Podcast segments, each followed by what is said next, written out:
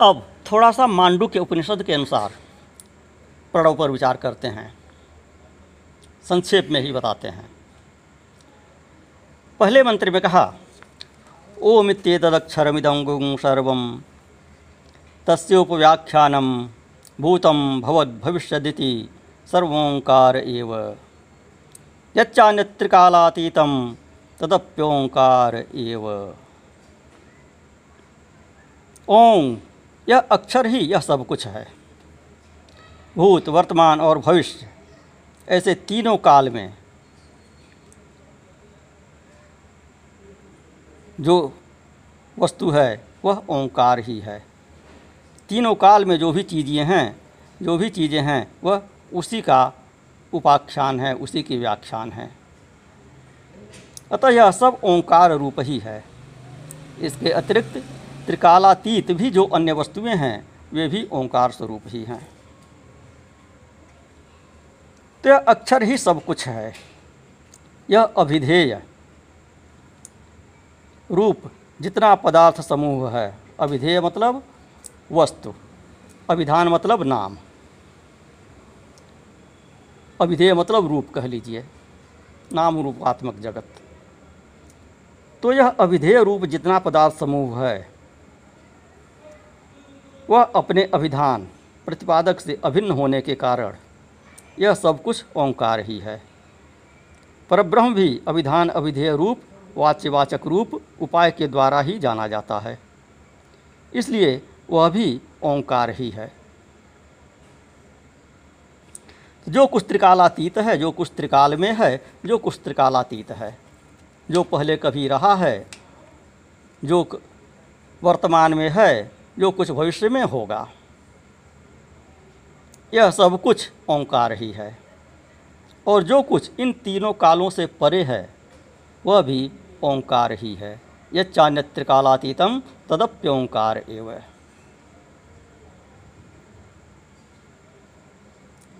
अब थोड़ी सी इसकी दूसरे ढंग से व्याकरण व्याकरण की दृष्टि से व्याख्या करते हैं। तंत्रशास्त्र और व्याकरण दोनों इसमें मिला हुआ है। अकारादि हकारांतम, अशेषाकार संस्थितम। अजस्र उच्चरंतम स्वात्मानम समुपासमहे। अ से लेकर ह तक वर्णमाला है। जो वर्णमाला है, व्यंजन वर्ण हैं और स्वर वर्ण हैं अ से लेकर विसर्ग अह तक मात्राएँ और क से लेकर ह तक व्यंजन। यही वर्णमाला है। छत्र ज्ञ यह मिश्रित वर्ण हैं। ह तक शुद्ध व्यंजन वर्ण माने गए हैं।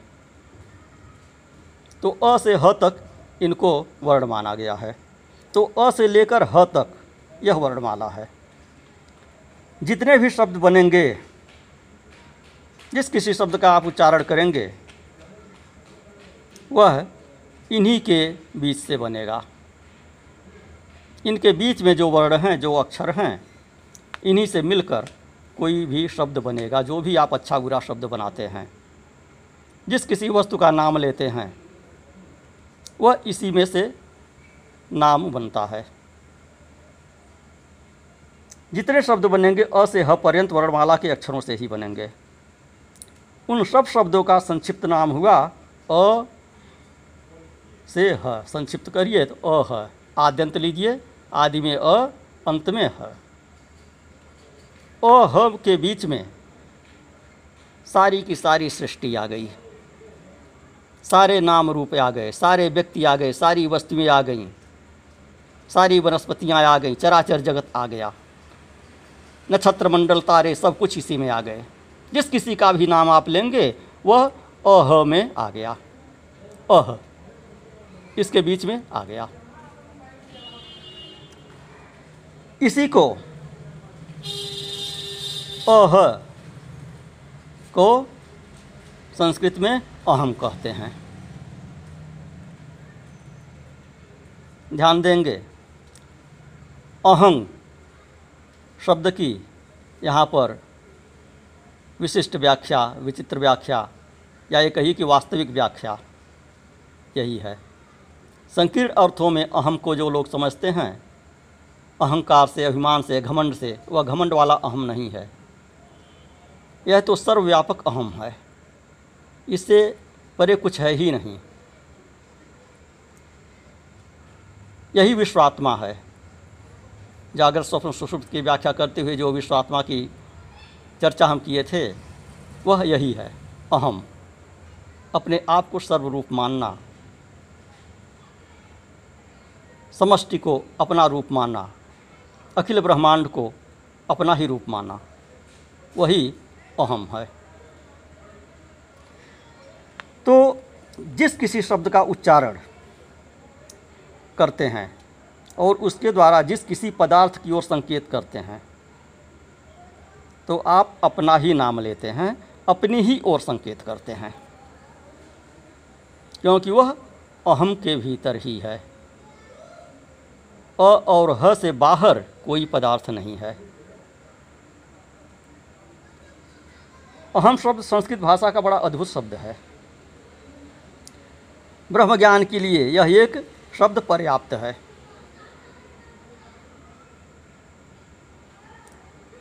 ओंकार जप में अधिकारिता, अनाधिकारिता के चक्कर में पड़ने की क्या आवश्यकता है? अहम अहम जपिए न, सोहम सोहम जपिए। तो न हन्यते इति हम यह भी इसकी एक व्याख्या है। एक तो ओहम की यह व्याख्या हुई कि यह विश्व रूप है, यह समष्टि रूप है, इससे परे कुछ है ही नहीं। जो कुछ भी है, वह अ और ह के बीच में है। दूसरी व्युत्पत्ति इसकी बताते हैं न हन्यते इति अहम। जिसका हनन न हो सके, वह अहम है, अर्थात अविनाशी। वह अविनाशी क्या है? परमात्मा, आत्मा। न जहाति, न हन्यते इति अहम। यह सब में अनुस्यूत होने के कारण किसी का परित्याग नहीं करता है, न जहाती। न हीयते। न यह किसी को छोड़ता है और न ही इसे छोड़ा जा सकता है। माँ माँ, ब्रह्म निराकुर्याम, माँ माँ, ब्रह्म निराकरोत। अनिराकरणमस्तु, में अनिराकरणमस्तु। वह ब्रह्म किसी का निराकरण नहीं करता है और कोई उसका निराकरण नहीं कर सकता है। तो करता तो नहीं है, लेकिन इसको स्मरण रखना ही उस ब्रह्म की उपासना है। उससे परे तो कोई नहीं है और किसी से परे वह नहीं है।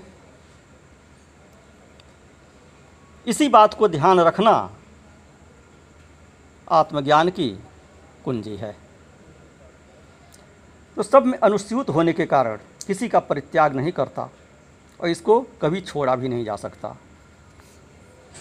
जैसे पृथ्वी बीज है लंग, जल का बीज है वंग, अग्नि का बीज है रंग, वायु का बीज है यंग। इसी प्रकार आकाश का बीज है हम। अर्थात आकाश बीज हम से, आकाश से व्यतिरिक्त अहम हुआ। तो इस प्रकार वस्तु से अपरिच्छिन्न देश से अपरिच्छिन्न काल से अपरिच्छिन्न स्वरूप भूत प्रत्यक्ष चैतन्याभिन्न ब्रह्म का ही नाम ओम है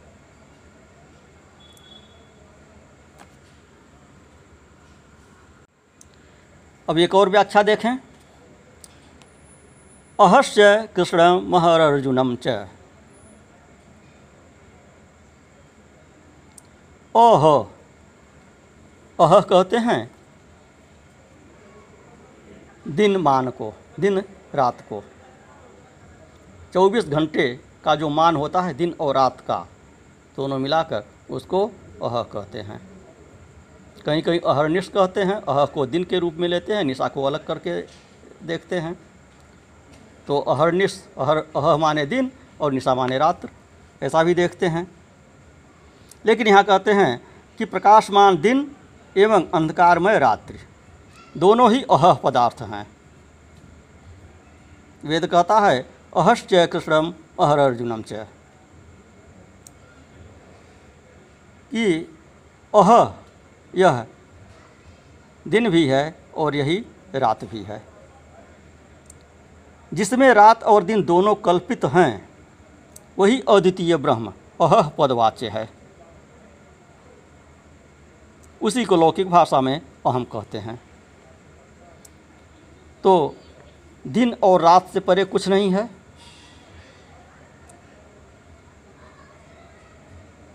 इसलिए उसको अह कहा। और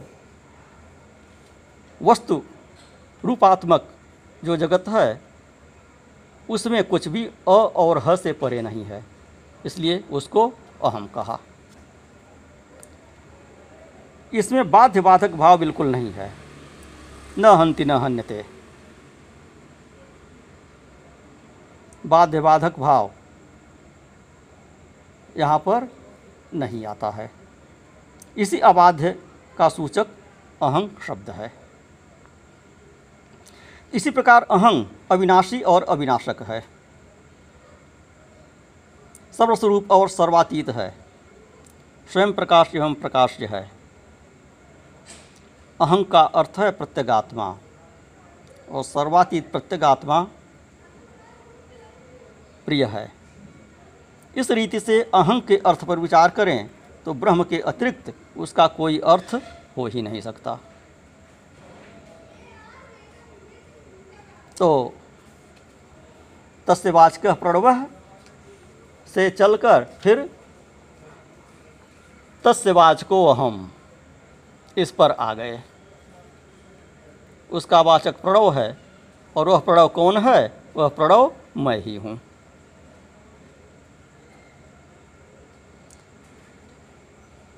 तो ज्ञान भगवान विष्णु के समान है। उसका वाहन गरुड़ है शब्द। आप बोलें या सोचें, विचार भी शब्दों में ही आएगा। हमारे हृदय में जो भाव आते हैं, उनका भी यह कारण रूप शब्द वहाँ स्थित है। हृदय से ही शब्द उठता है और हृदय से ही विचार उठता है। व्याकरण शास्त्र में इसे स्फोट कहा जाता है।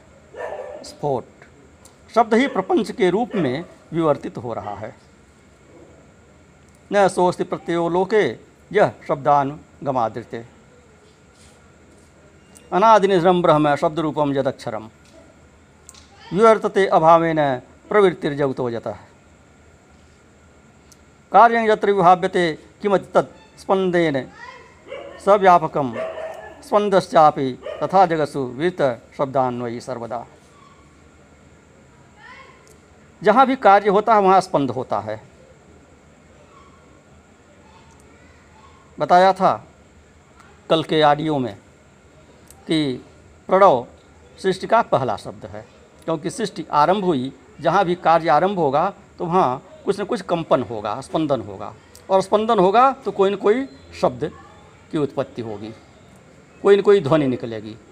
तो वह ध्वनि, जो सृष्टि की प्रथम ध्वनि है, वह यह प्रणव ही है। तो यहाँ भी व्याख्या करते हुए कहते हैं, मांडुक्य के मंत्र की, कि जहाँ स्पंदन कंप होगा, वहाँ शब्द होगा। अतः संसार में ऐसा कोई पदार्थ नहीं जिसमें शब्द अनुगत न हो। कोई ऐसी वस्तु नहीं जो बिना शब्द के हो। नाम जितने होंगे, शब्द जितने होंगे, ओंकार से ही बने होंगे। क्योंकि अकार रहित कोई शब्द हो ही नहीं सकता। प्रत्येक अक्षर में अ जुड़ा हुआ है। बिना अ के वह अक्षर बनेगा ही नहीं। अ यह अलग से भी है और अ प्रत्येक अक्षर में, प्रत्येक वर्ण में जुड़ा हुआ है। बिना अ के किसी वर्ण का उच्चारण कर ही नहीं सकते हैं। अकार रहित कोई शब्द नहीं बनेगा। अतः ओंकार ए वेदम सर्वम, जो कुछ इदम रूप में प्रतीत हो रहा है, वह सब ओंकार ही है। तो इदम सर्वम तो ओंकार हो गया, किंतु परमात्मा, वह ओंकार से पृथक है या नहीं? तो इसका उत्तर देते हैं कि शब्द के बिना तो ब्रह्म परमात्मा का भी ज्ञान संभव नहीं है। परमात्मा कहेंगे तो इस शब्द का भी उच्चारण करेंगे, आत्मा, परमात्मा, कोई भी उच्चारण करेंगे, अ और ह से बीच में ही आएगा। वह शब्द ही है। शब्द ब्रह्म ही पहला ब्रह्म है। तो शब्द उच्चारण पूर्वक ही ब्रह्म ज्ञान कराया जा सकता है। महावाक्य आदि, कुछ न कुछ तो बोलना ही पड़ेगा। जब भी बोलेंगे, ब्रह्म के लिए जो भी उच्चारण करेंगे, वह शब्द होगा। और वह शब्द हुआ अभिधान, नाम। तो नाम के बिना ब्रह्म ज्ञान नहीं हो सकता है। और वह नाम ओंकार है, नाम मात्र ओंकार है। अतः परमात्मा ब्रह्म भी ओंकार से बाधित होता है। स्पंदकारिता में कहा है कि सर्वदेश तथा सर्वकाल में भोक्ता ही भोग के रूप में उपस्थित होता है। जो खाने वाला है वही खाया जाता है। मिट्टी ही खाती है, मिट्टी ही खाई जाती है। ब्रह्म में ही ब्रह्म की समस्त चेष्टाएँ हैं और ये प्रतीतियाँ ब्रह्म से ही हो रही हैं। इस ब्रह्म का ज्ञान प्राप्त करने के लिए नाम और नामी अभिधान और अभिधेय का व्यवहार करना पड़ता है, इसलिए यह भी ओंकार ही है। भोक्तयु भोग्य भावे न सदा सर्वत्र संस्थित तीन शब्दा चिंतासु न शब्दो न यह शिव।